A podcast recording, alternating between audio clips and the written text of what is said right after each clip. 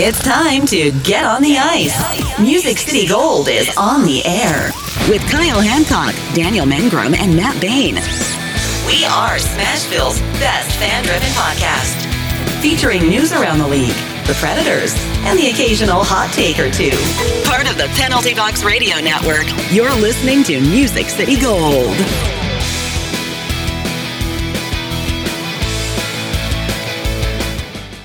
And welcome back, everybody, to another episode of Music City Gold on the Penalty Box Radio Network. I'm your host, Kyle.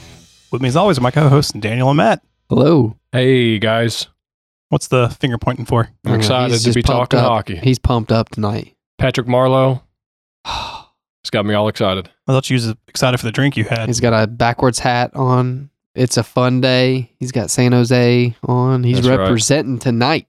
Was it really a fun day, though? Because, man, Patrick Marleau broke one of Gordie Howe's records. This is really fun for you. Yes, honestly, this is the big news of the week. It is bittersweet, but like we said, it, it couldn't happen to a nicer guy during the uh, post game interview on the bench. There, he he shed a literal tear on the bench as he was uh, describing how much how much he just loved the game of hockey, and I just can't believe that after 24 years to see a guy that is still this uh, into the sport. He still loves it. It's still his life, and I could see how over time that would get boring or old, but it has such a vibrance in it. It's a man that has a passion for the game, and that's just exciting to see.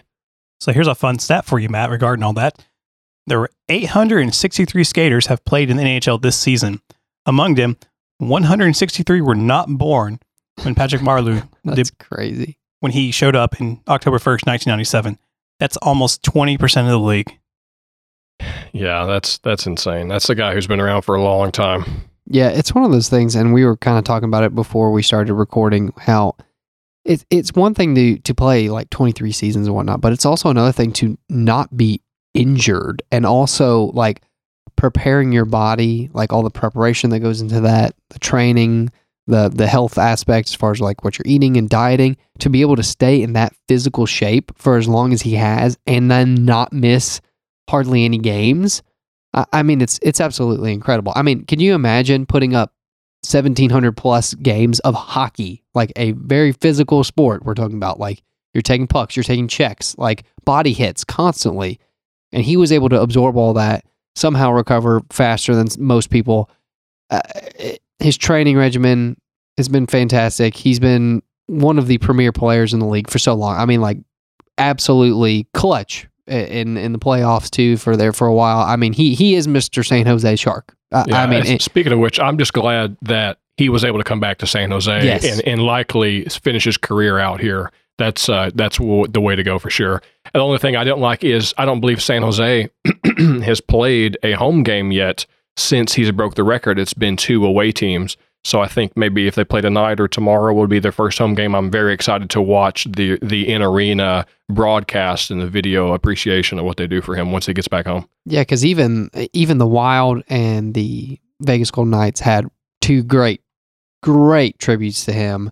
Um, you could even tell the other opposing teams, like I, I mean, literally, the Wild shook his hand, like it was almost like a playoff game, Yeah, you know, end yeah. end of a series, but just for him. yeah, that was that was. I mean, like, eh, v- once again, eh, this is one of those things that we're spending a few minutes talking about it, but it, you don't see this very often. I mean, like this, this is literally has only happened, like, like the last time this happened, it was Gordie Howe. Like that, that yeah. that's that's putting it in perspective. Like this is a record that is not easily broken, not easily attainable.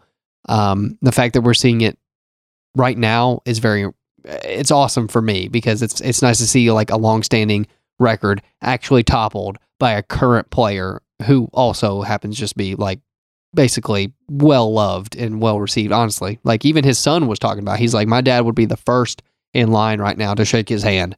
That was uh, Gordie Howe's son. So Yeah, I think that's what makes it so sweet for everybody. The entire hockey community seems to love him because of what he's done for the game, and it's it's he's not a controversial player. It's not like Marchand breaking a record. It's, this is a guy that everybody likes. So everybody, pretty much as a whole, i- is really giving this guy some high fives. everybody liked that. And it's amazing when you look back and when you think about the most games played in the NHL, you're always going to have Gordie Howe and Patrick Marleau put together on that. Because after the game ended in Las Vegas last night, they immediately took his jersey and shipped it off to the Hall of Fame. Really?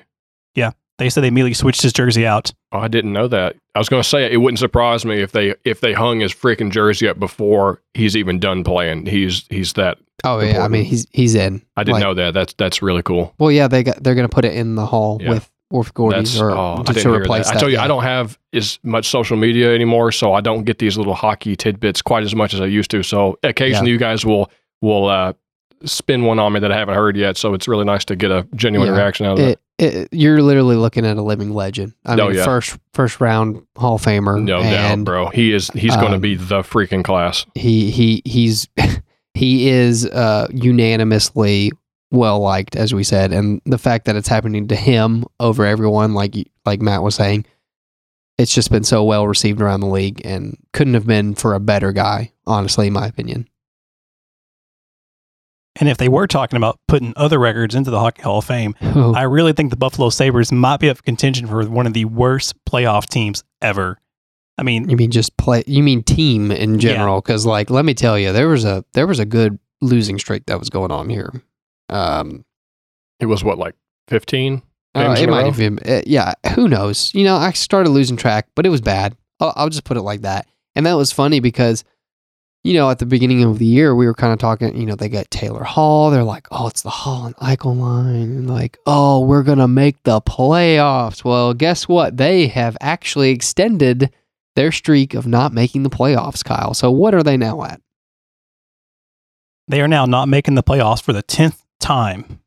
10 straight years. Yes, it's crazy. 10 seasons that you have not made the playoffs. And you keep thinking about, for example, like the Preds have their struggles, other teams have their struggles, Detroit's having their struggles now.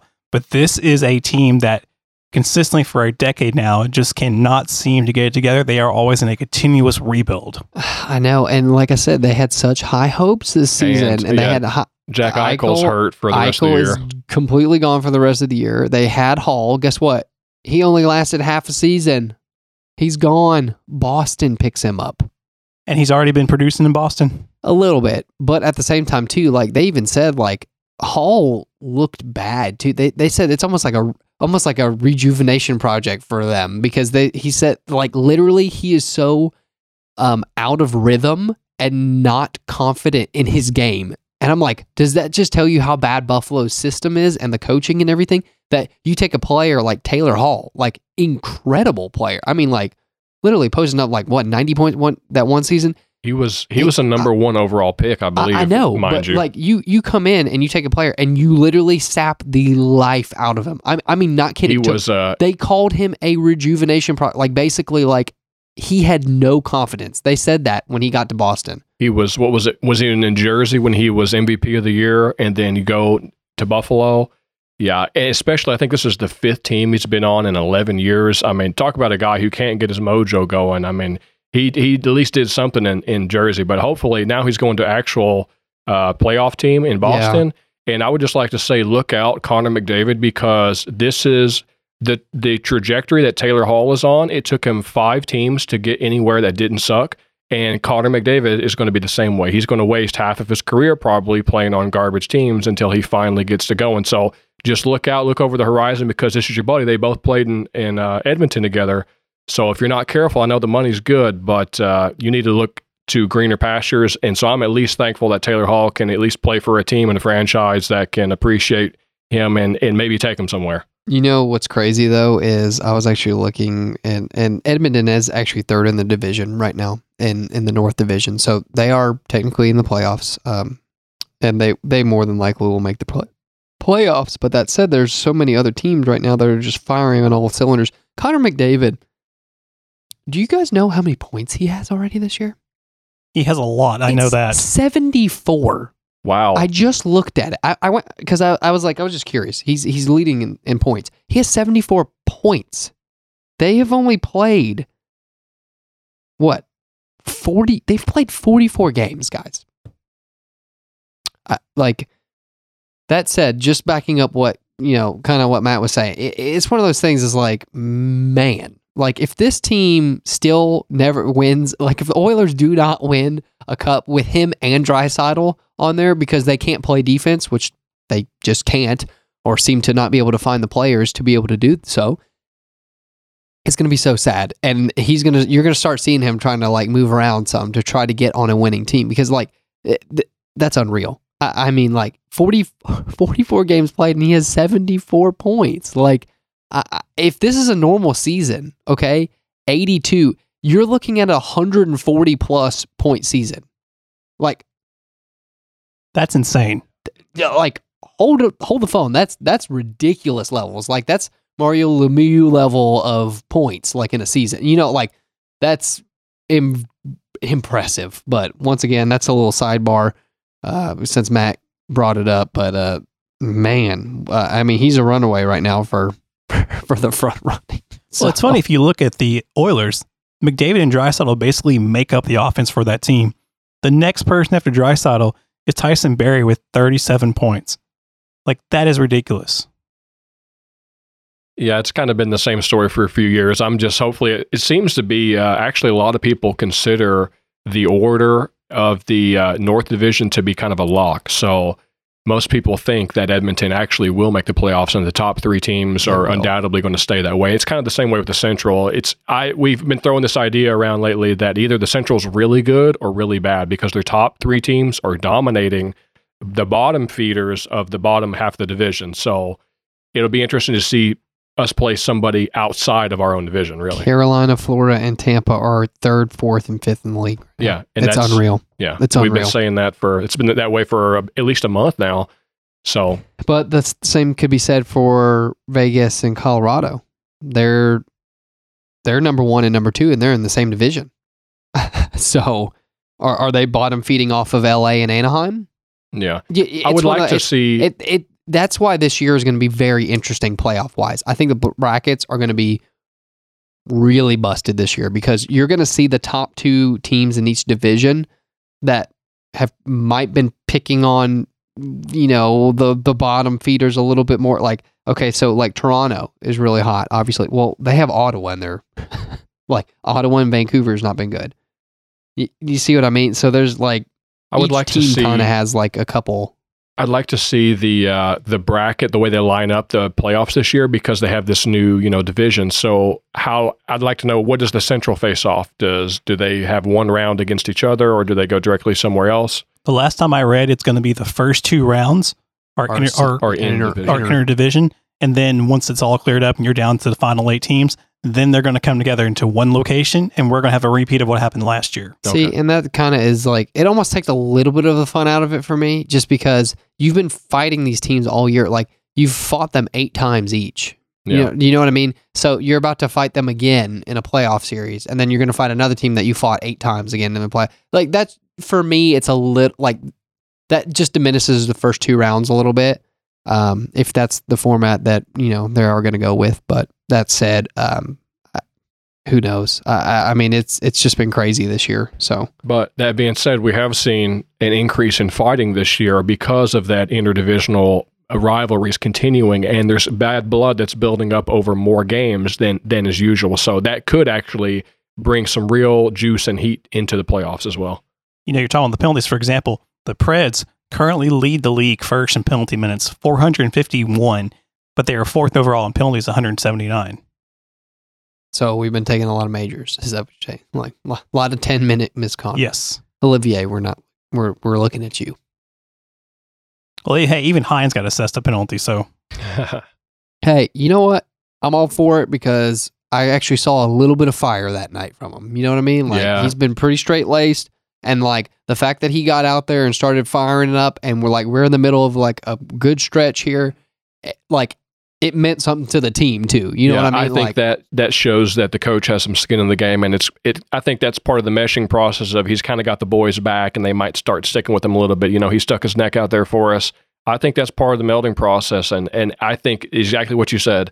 As a fan perspective, that meant it, it seemed to it mean a lot to the fans and probably the players as well. That's what we wanted to see: a little bit of fire, a little something gelling here, a little bit of a grittiness coming back to the team.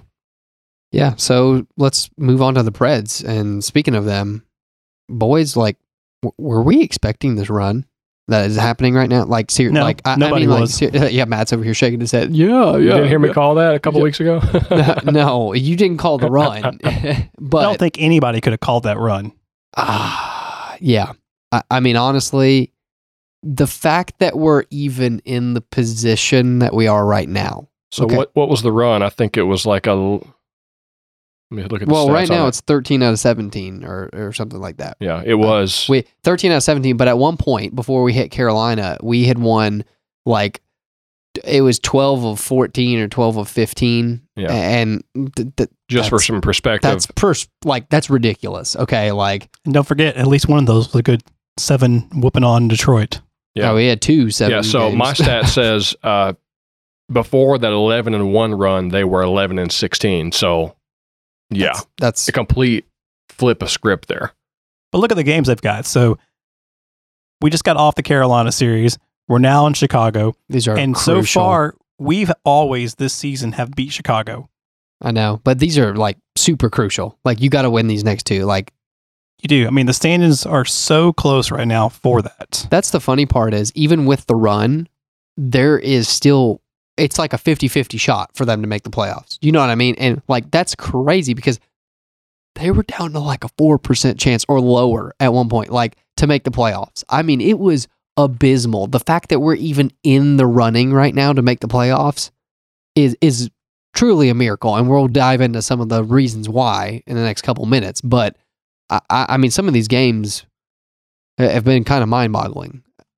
And I mean, let's look at the central standings real quick before we get into the actual Preds. You got Carolina, Florida, and Tampa Bay, top three. We know it's a lock. We're not touching them. Then you got positions four, five, and six, which is Nashville, Dallas, and Chicago. And then you got seven and eight, which is Detroit and Columbus. You know they're not making it.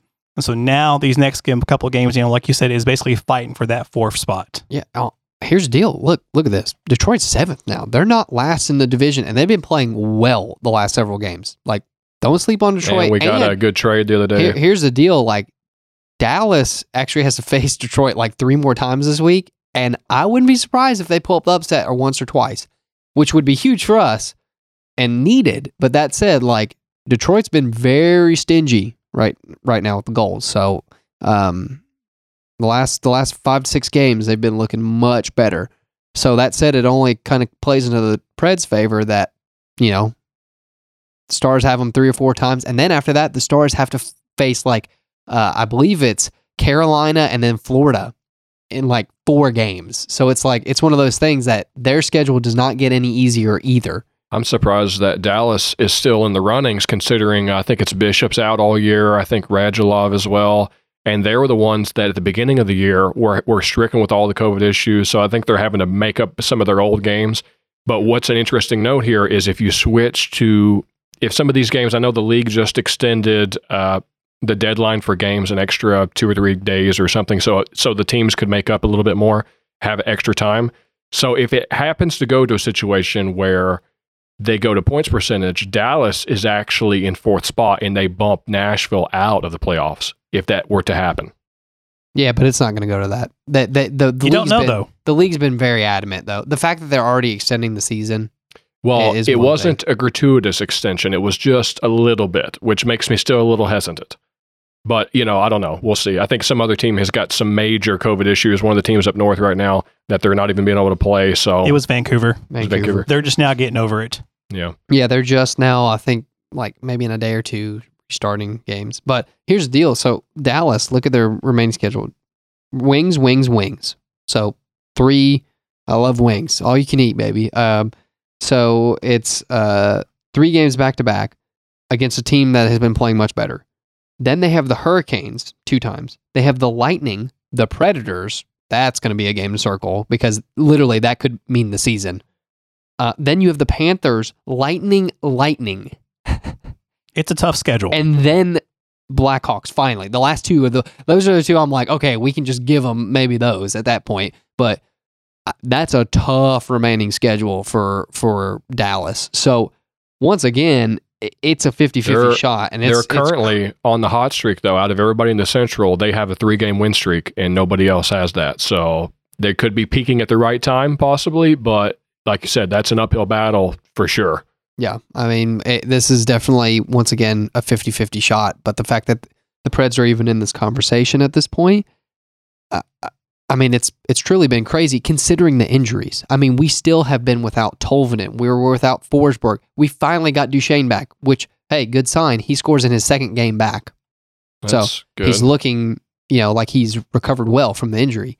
Um, we have not. Okay, fun fact: we have not scored a power play goal since Tolvanen has gone out on injured reserve Well, it speaks to what he brings to this team. Because that unit. Because remember, Forsberg got injured before Tolvanen, and the unit still was producing a little. It suffered, you know, a little bit, but it, they were still producing goals with Tolvanen in. The fact that literally Tolvanen leaves and we have not had a power play goal is crazy obvious how much he meant to our power play. And like the fact that we've been able to win 13 out of the last 17 games with Forsberg and Tolvanen on the sideline. Are you kidding me? I, I like it blows my mind at I this think point. the that doesn't make sense. You know, you got a new coach. I know we were all kind of doom and gloom on him, and especially with the injuries in the roster. But so the piece that's standing out isn't the scoring. It's Oh, it's, it's the really defense, baby. it's it's defense and it's Juuse Saros who's been playing lights out. Yeah. He's been playing. Uh, let's see, I got a couple stats on oh, I here. got some stats too. Let's So, see. Let's go. Out of this part, he had 13 games with 11 wins, and his uh, save percentage was 961. Yep. And his uh, expected goals against, he halved what the expected goal was against him. Okay, were. so I have the new updated. So the last 17 games, he's only had 26 goals against. His overall save percentage has been a .952 in the last 17 games. His 5 on 5 save percentage is a .958. Yeah. At this point, His goals above expect so goals saved above expected is plus 16.2 and he's had 13 wins. yeah. At this point, these stats are getting fairly extended. It's just not just a one week streak No, we've got on here, 17 games. which kind of goes, it really, as the last week or so, I've been kind of questioning in my mind, really, what kind of percentage, uh, how important is the goalie to the overall win? I'm trying to number, like, the what goalie is percentage quite is important, that? I would think. I mean, you can do it without him, but if your goalie's on, like it's it's at least half. Like I don't know, it's it's a the goalie can make or break you in a in a massive way. That well, the, here's the, to back up your point. We've been getting zero power play goals and and only getting five on five goals. Literally only five on five goals, and we've been winning 13 out of the 17 games because our defense has been that much better. Saros has been incredible. He's tracking everything well. Also, too, it looks like finally everyone has bought into the system because they're playing solid defense and then it's generating offense. I don't know if you've noticed this, but how many two on ones have we had the last several weeks? We've had quite a few. just go back to the Lightning game alone. I don't know how many two on ones happened in that last Lightning game. It, it kind of blew my mind that they're actually staying back and buying into the system finally. At, uh, let's take the goal from the other night. A big defensive block by Ekholm. He's playing solid defense up at the line. He blocks it. It goes to Johansen. And then guess what? Ekholm is streaking on a fast break on the other way. We've had more of those. Arvidsson's had several fast breaks, finally. It looks like he's finally now getting his mojo back. Um, he's taking more shots too.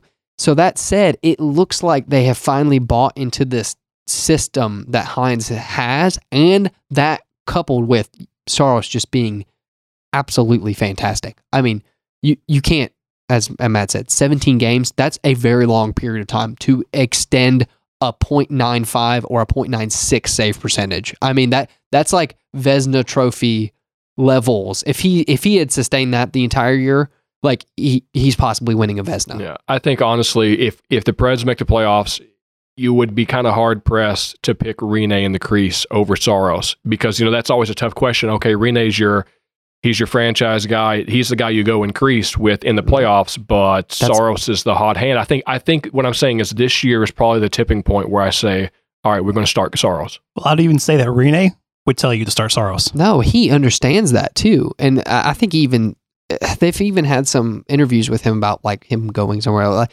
he hasn't started a game in a long time, and that's been because Saros has been so hot. Is he arguing the fact that he's not? No, because guess what?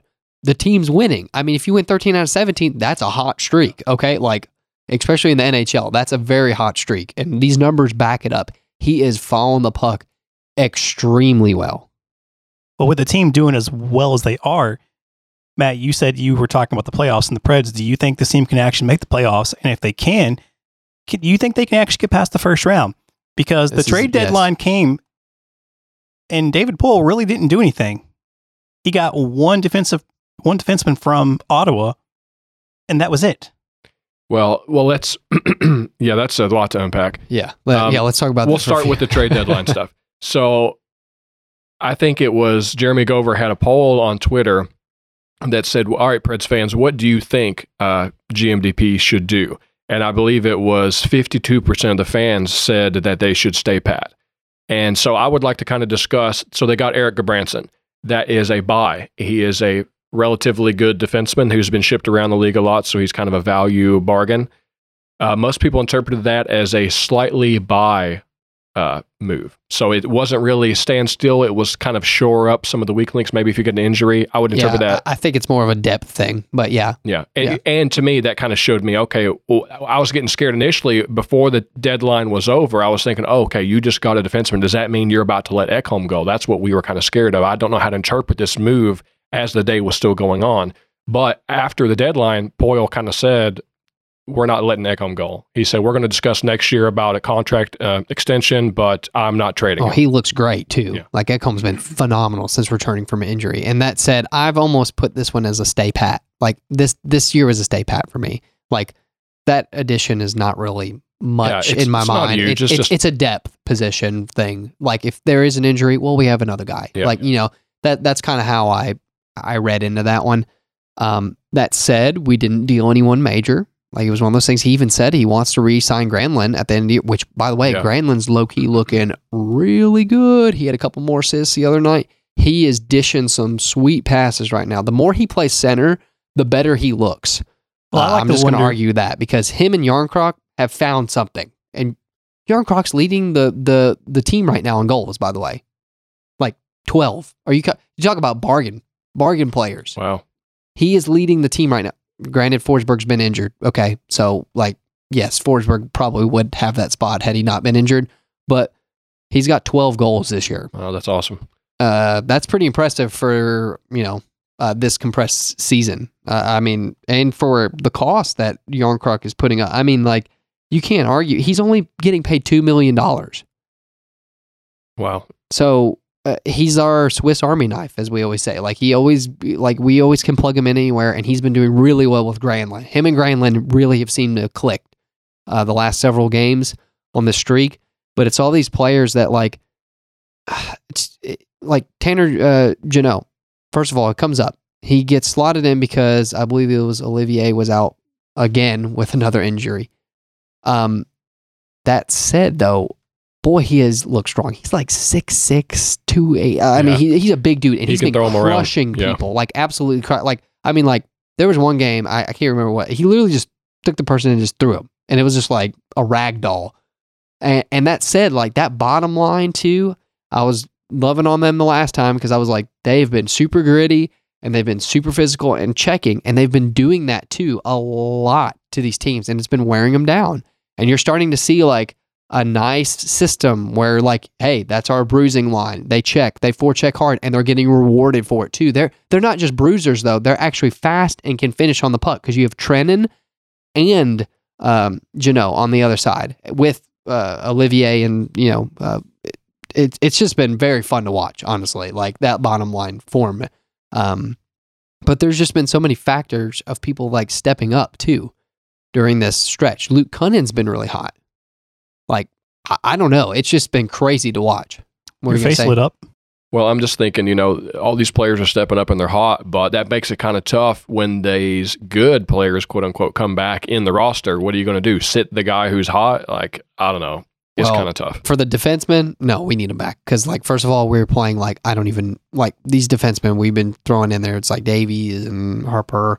Like, it, it's one of those things. Like, as soon as Ekholm came back, there was a noticeable difference. Ellis came back, noticeable difference in our defense. Well, I- So, like, getting Fabbro back would be really nice. You know what I mean? Really sure up the defensive core. Um, Duchene coming back, he's actually been producing. That's one thing. Uh, but I mean, Forsberg and Tolvanen are definitely coming back in. Let, Yeah. Let's, Oh, yeah, let's be doubt, honest. doubt. like, okay, like they're coming back in. Overall, though, do you think this team, like I said, is going to make it past the first round? And if they do, two part question: If they do, is this a repeat of 2017? now legendary run we did all the way to the final, Uh oh. Or- Matt gets to go on record officially this time. or if we lose, is this an indication that GMDP was thinking too much with his heart rather than his mind? Ooh. Well- okay. Two part question. First of all, I'd like to say that being a standstill slight buyer at the deadline was a risky play. Uh, it, this is going to be a telling season, of course. We, it's always the case, but I think they'll probably get in the wild card spot in the division. They're definitely not making it out of the first round because you guys get destroyed by the top three teams in your division. So there's just Oh, no way. I do want to debate this a little bit though, because actually the last several games against those, pe- so the first half of the season we were terrible. We'd only had like one or two wins, but so I started looking at like, okay, so Carolina last game we can't beat Carolina. We haven't won against Carolina one time since one for 12, 2017. yeah. Since 2017, and they were terrible in 2017. So let me tell you, we just can't beat Carolina. It's just that's the one team we can't beat. It's like the Blackhawks against us this year. Don't understand it. just don't get it. They're the number one seed, so that's likely who you're facing. exactly. But I wanted to to talk about Tampa though. So we were getting hosed the, first four games. Then all of a sudden, look what has started happening here recently: win, loss, win. And then Florida, same way, win and loss. So it's one of those things that the last several games against these teams, we've played much better and are starting to get wins. That said, though, if it's Carolina first round, we're out because we cannot beat Carolina. But here's another thing. You That cannot beat said, Carolina. okay, you've got maybe two out of the three times you played the, those two teams, you've got to win. So that is comprised in the last two week period. But how much of this two week period has been a fluke? Will the Predators go back to normal in next week, or is this the real deal? Well, you were talking about the cup run, and you were wanting to put it. You were ready to stencil them in and all the way to the Stanley Cup final. So I'm, I'm, I'm just to- saying, th- with those players being out, this definitely has the makings where they were gritty and had freaking Jarnkrok taking face-offs against Crosby. This was no, a gritty that wasn't team. Jarnkrok. It was Sissons. Whatever, Sissons. This has the same Blackwell. makings. Do you remember Colin Blackwell yeah. and uh, what was it Freddie Gaudreau? We had all those yeah. uh, black aces just come out of nowhere for that cup run. I, I'm just saying, it's one of those things that I'm not calling another cup run because first of all, right now it's Carolina first round. It's Carolina. We can't beat Yeah. Carolina. Like it, if it's Tampa, if it's Florida, I'm liking our chances way better. Like literally, I'm not like I would almost pick the Preds right now over Tampa in the first round. Right now, right now. But guess what? Carolina's leading the division. They have a game in hand. reality So, sets yeah, in. reality Yeah. sets in, and more than likely, if it's Carolina, Does the Tampa situation have anything to do with the fact that Stamkos is injured again? dude, long-term injured reserve for life for this man. Yeah. It's, is it playoff time? yeah, it's that warming up. Yep. A counter click clicks over, he magically has a fall or something. Like it blows my mind. Like the last three seasons, I think it's been the last three seasons. He's been on long-term injury reserve for the playoffs. Yeah. He'd be a freaking Ovechkin status if he could stay healthy. Yeah, it, it's just unbelievable. That said, though, I- I- here's the deal: they have 63 points, 63 points, and 62 points. So whoever comes out with that on the, it might be Tampa, it might be Florida, but I'm liking my odds against Florida and Tampa way better than than Carolina. For some reason, it, Carolina is just that team that we can't beat. We just can't beat them. It's their system, whatever it is. They're fast moving. I, I don't get it. Peter Mrazek destroys us every time. Like he's terrible against literally every other team except the Preds. He owns the Preds. He leads the league in goals against average right now, though. yeah, but how many ga- games has he played? I'm just saying. how many but, games has he played? But to your point about, How many games I- has he played? I don't know. Oh, come on. You I don't can't have throw that. one stat at me and then not back it That's- up. He's on the leaderboard, baby. He's on the leaderboard. I'm going to look it up. Go ahead. But uh, if we play Carolina first round, first round exit, I say that's fine. You shouldn't expect more than that. Even making the playoffs compared to the conversation we were having a month or two months ago about firing the team and selling all your assets, selling Ekholm, firing the coach, and now you're talking about you're in a playoff spot. I mean, be freaking happy that you're going to get a wild card seed. Peter Mrazek has five wins this season. Oh, that's it. Okay. Well, he's They're he's probably top all the- against Nashville. Don't worry. I mean, like literally four of those have to be against Nashville, and probably three of them are shutouts. So, yeah. No, he's leading the league. I'm not going to argue that, but he's only had five wins. So, scoreboard. scoreboard. well, I mean, Saros is at uh what 6.928 with 16 wins. So, But do you think there will be any blowback if, say, we get the Carolina? Okay, Carolina expected loss. Tampa and Florida, we might make it. But say we don't get out of the first round, does GMDP have any blowback for not doing anything with this team instead following his heart? No, I no, because literally that poll, like 50% of people wanted to stay pat regardless. So, Those are like, the same people if you asked them two weeks ago, they would have to sell. I know that that's the thing. Like, if I don't want to hear people complaining after the fact that if we get seeded against Carolina and lose four straight games, because it's possible, okay, 100% possible that you're going to lose four straight games against Carolina to start, okay, do not want to hear any complaining. Yeah, I think GMDP was in was in a tough spot because we really didn't know what the team was going to do. So I felt like if you made a drastic decision one way or the other would have been too risky because it's a Exactly. 50-50 shot either way. So kind of doing nothing is really the play. Yeah. Well, doing nothing and then getting in, people back from injury, Yeah. like that. That's the argument. But that said, too, like, I, like I don't I- want to hear the complaints later on. I just don't like. I know it's going to happen. There's going to be people on Twitter like raging, like, "Oh, we should have sold everybody," and it's like, like, what are you supposed to do at this point? Like, I'm uh, curious uh, next year. So if it's assuming the Preds make the playoffs, I'm going to assume that that squashes the fire John Hynes conversation. Yeah, and, and well, here's the deal. Uh, and I was trying to put this in perspective actually the other day. So, first of all, right now there's still a 50-50 chance basically that the Preds make the playoffs. The fact that we're even at 50 is a, a miracle with this run. That said though, last year did we truly make the playoffs? I want you to think about this for a second. Did we truly make the playoffs?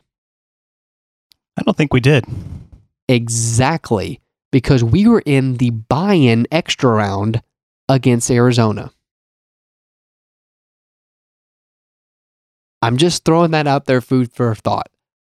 Personally, I felt like last year we were not good enough to be in the playoffs. But because of the extra rules where they had the extra buy in game, we were able to be extended into a game or that five game series against against the the the Coyotes. So that said, this year if they actually make the playoffs, like truly just make the playoffs, would it technically be an upgrade from last year? Because Yeah. remember, we were on that whole curve. Remember, we were like no playoffs. We had first round, second round, uh, conference final. Then we make we make all you know we make all the way to the Stanley Cup, and then it was kind of like we were coming back down on the other down. thing with Lavi, and then we get to the first round. We have another first round exit with Lavi with against the Jets. You know everything's going by. They fire Lavi finally, and then technically, as I said, we I- really don't think we got in the playoffs. Like that's just how I feel about it. Like last year, like you got you got in because there was extra rules and there's extra stipulations last year. This year, if they actually somehow manage to miraculously come back from like the three and four percent chance that they had to get into the playoff, and they make the playoffs, you got to chalk that up as a major win for this team. kind of what Nashville has going for them right now is they have no expectation because what the way they started out the year was a totally different story. So a- a- you mentioned the playoff uh, Stanley Cup runs. There was an expectation. Oh, we made the we made the conference finals. Okay, now we made the uh, Stanley Cup finals. There was an expectation that we have to keep meeting that mark every year. And as the Preds kept going down, this year, since you had a bad start, you kind of assumed you weren't making the playoffs. So it's almost like you're playing with house money. There is no pressure. There is no expectation. There's nobody uh, pounding down GM's door, uh, wanting him to make a move so we can make the playoffs to try to retain some type of status. That status, I feel like, is is not hovering over the team right now. They have that same tenacity of of there is no expectation, kind of like what Vegas had when they uh, when they came into the league. They had a team of uh, nobody wants them. There was no expectation. They kind of formed what could be out of it, and they just made the best of what it was. So this year, Nashville's doing the same. Crappy start to the year. They're making the best of what they can out of it, and if they if they make it to the playoffs, then then that's great. Yeah, we were in the Stanley Cup qualifying round. Remember that that that's what I was trying to point out. It's like I I, I feel like this would be an upgrade if we just made the first round. Like I mean, like seriously, like I like you cannot ask more for this team. This would be the first technically full season of Hynes. You are seeing the tr- the trend upward. You're also seeing a lot of new young talent actually getting played and getting good ice time and actually producing, i.e., Tolvanen, Jeannot. Like we still have Pitlick who's subbed in a couple times, who's looked good. Uh, guess what? Tomasino still hasn't played. Ooh, like, do you see what I mean? Like, you have to be very optimistic after this run with a lot of your key players out and then a lot of your youth stepping in. Yeah, the problem is this looks so good that I almost have unrealistic expectations. I, I think this two week period is is troublesome because as a spectator, you're like, oh my god, we had this such a good run. We're going to keep this momentum going forward. We're going to make the playoffs. But what if this two week period is just a fluke? What if the Preds go back to normal and now everybody's expecting to have a freaking miracle every every game, and it's it, you can, just cannot keep this up. Well, let me present to you guys in another scenario. Playoffs come. We get in, we win, and theoretically we, we could win the cup. Scenario one. Scenario wow, that, two. that's a that's a big That's scenario. there. you never, you never know. You never know. Scenario two. We get in, we get beat. We're done for the season. That's okay. Your eyes now turn to the 2021 Seattle expansion draft. And with Mm. GMDP Oh, I've already stated mine. I've already stated not. Doing ahead. anything, he now has to figure out what players are going to be protected and who is actually going to be not exempt. So, for example, you have our beloved captain, Roman Josi, who has no movement clause, so he's not going nowhere. Juuse Saros has pretty much got your net covered, so you know he's not going anywhere. And you know, Poile's been real big about Ryan Ellis and Dante Fabbro, so you know that more likely they're not going to go anywhere. And then you've got big names like Filip Forsberg, Viktor Arvidsson, Holden's doing well. There's a whole lot of names out there I've left out. Well, that Tolvanen, could- Tolvanen is exempt and Yeah. Tomasino is exempt. So there are we are getting lucky as far as that's concerned. Um, but that said, it leaves you with some tantalizing positions, and this is where I threw out a, I think it was one or two episodes ago, the fact that they could leave Ryan Johansen and also Matt Duchene completely unprotected, Go thus for it. leaving two apples dangling there at uh I believe 8 million each Yeah. long term. I'm just saying I have a feeling that is going to be what's happening. Yeah, I've I've been saying that for Especially the fact that he came back on the radio and said, "Oh, we're not losing Ekholm." That means he's going to get protected. He's going to re-sign him, protect him, and then he's going to ship out a center. Yeah, I, I agree with that. I'm in the same wavelength. I want them both gone personally. And especially leaving them available for the expansion draft or leaving them exposed is a convenient way to let that happen.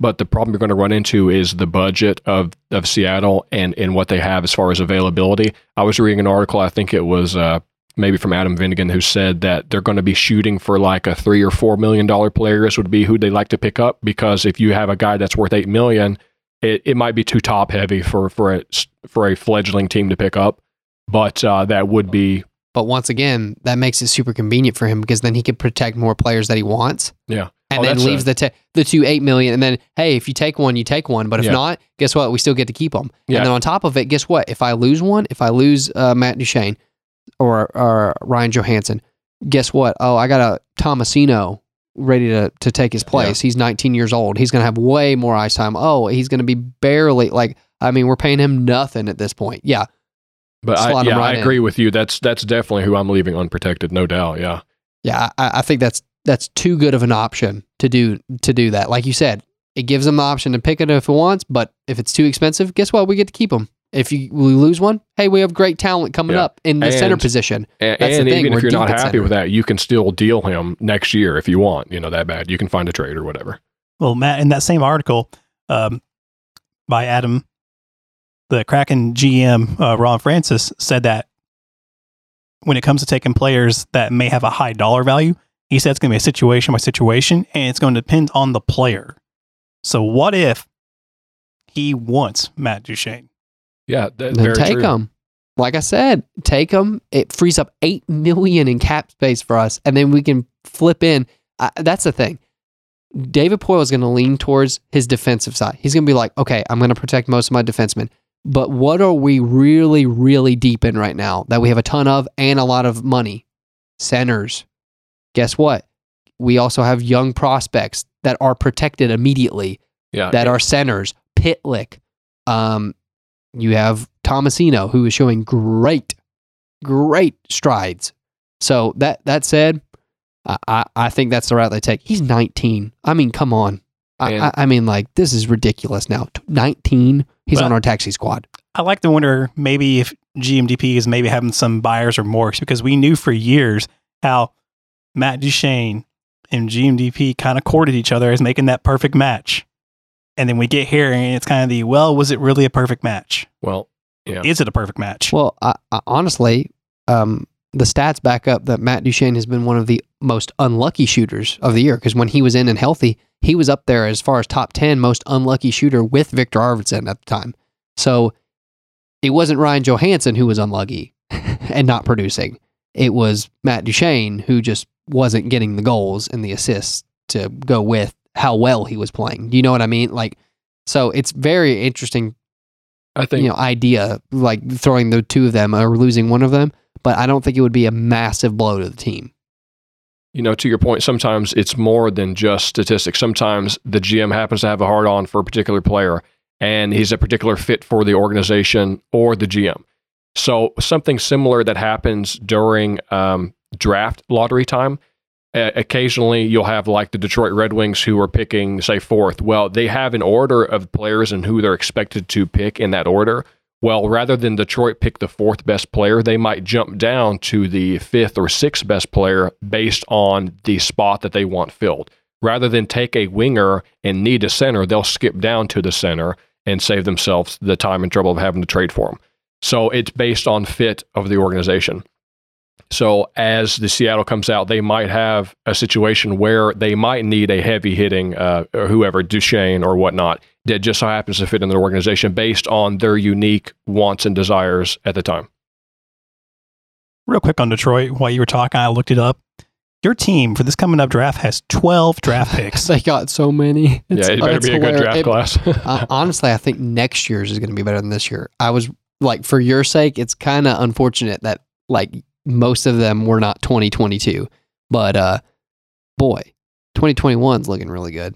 So we'll see. Hopefully they got some good talent. That's all if got your boys can't rebuild with that many draft picks, they might as well just leave Little Caesars Arena. Well, yeah, we just traded Anthony Mantha, and I'll say a lot of pre- a lot of Red Wings players didn't want to see him go because But, he brings a certain uh, something to the arena that that watchability factor. But if Nobody- you ask hundred Detroit uh, fans how the trade went, everybody says Detroit got that trade. Yeah, he brings people to the arena, but he's also bringing in Yeah, them he brought picks. in let me uh, tell Stevie you. Yzerman got a great return for him, so that's actually looking good for the organization as well going forward.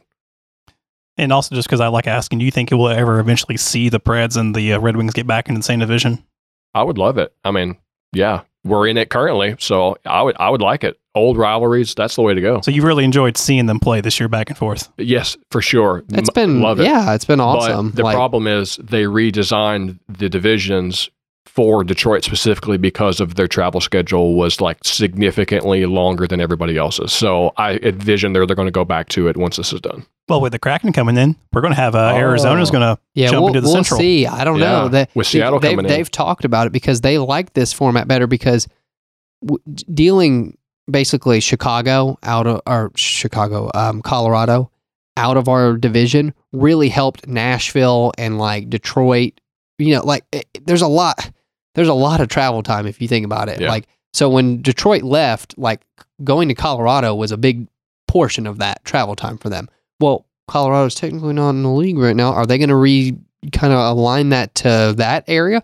If so, hey, I would love to welcome Detroit back. That would be awesome. Like, Yeah. I, I mean, I know that, that would they're going to probably come back to the regular divisions for next season, but I kind of hope they at least keep the idea of we're going to play two or three game sets Yeah. and then go somewhere else. I think yeah, that's been uh, it's only based on convenience this year, but I think everybody likes it. The players travel less.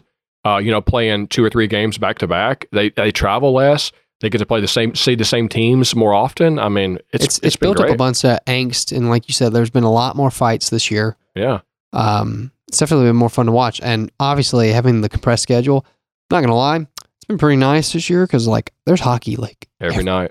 I tell you what, I get mad because on the weekends w- the the scheduling is all off. I always go to sleep watching hockey every night, except on Saturday and Sunday because the game schedule is off. They like to play those early brunch and afternoon games on the weekend. That makes me mad. But yeah, That's some of the best times to watch games. well, I like my late night uh, Sharks and Coyotes games. But uh, yeah, but like I said, hockey every day. I definitely cannot complain. yeah, it's it's been a great schedule. I'm not gonna lie. I for the fans, anyways. I'm sure the wear and tear obviously has taken toll on the players because there's been record amounts of injury this year. So they will definitely have to scale back um, once everything does get back to normal. Hey, speaking of getting back to normal though, Preds have announced that we're now at 33% capacity too as the arenas, so they're now scaling up.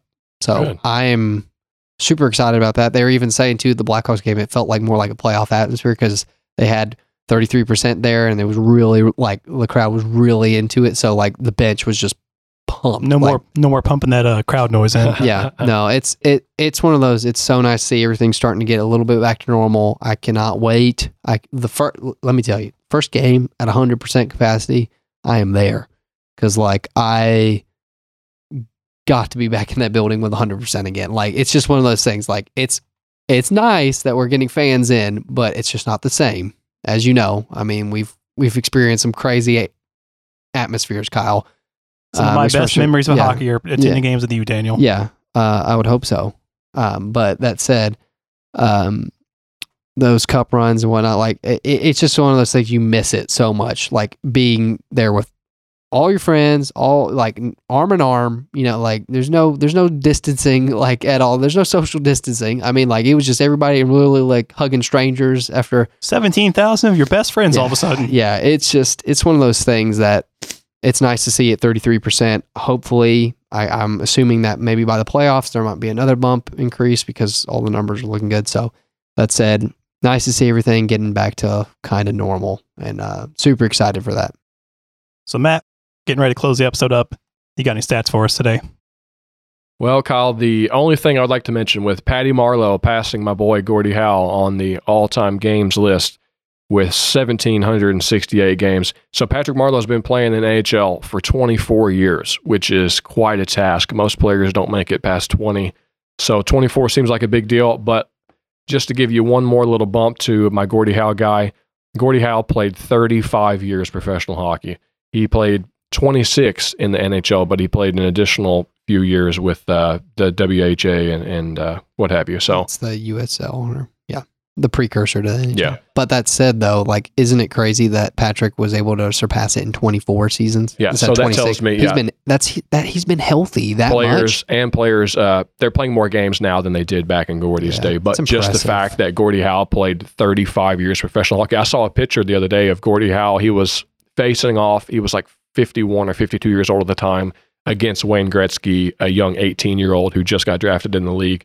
Uh, of course, Gordie Howe didn't have his hat, you know, didn't Ah, have a no, helmet, nothing. and then uh, the young kids coming in, Gretzky had a hat, so uh, that was pretty interesting to see. So one last bump to my man Gordie Howe. It's good to see him tacked off the list, though. Patrick Marleau couldn't happen to a better guy. Daniel, we talked about it briefly, but what games do we got coming up? Man, they're all important. Once again, we have two two more against Chicago this week, two against Florida the week after, and then you have Dallas, Columbus, Columbus, and then to finalize the season out, two against Carolina. So eat your Wheaties because all I can say is like literally it's going to come down to the wire here. And guys, that's the show for today. We hope you enjoyed it. If you'd like to catch more of our episodes, you can find us on Music City Gold on iTunes or on penaltyboxradio.com. And until next time, we'll see you on the ice. You've been listening to Music City Gold on the Penalty Box Radio Network. We'd love to interact with you on Twitter. The show can be found at Music City Gold. You can find Kyle at Kyle Hancock, Daniel at Steve Dan Drum, and Matt at Matt Bain 31. Past episodes of the show can be found by subscribing to Music City Gold or Penalty Box Radio on iTunes or at penaltyboxradio.com. Thanks for listening, and we'll see you on the ice.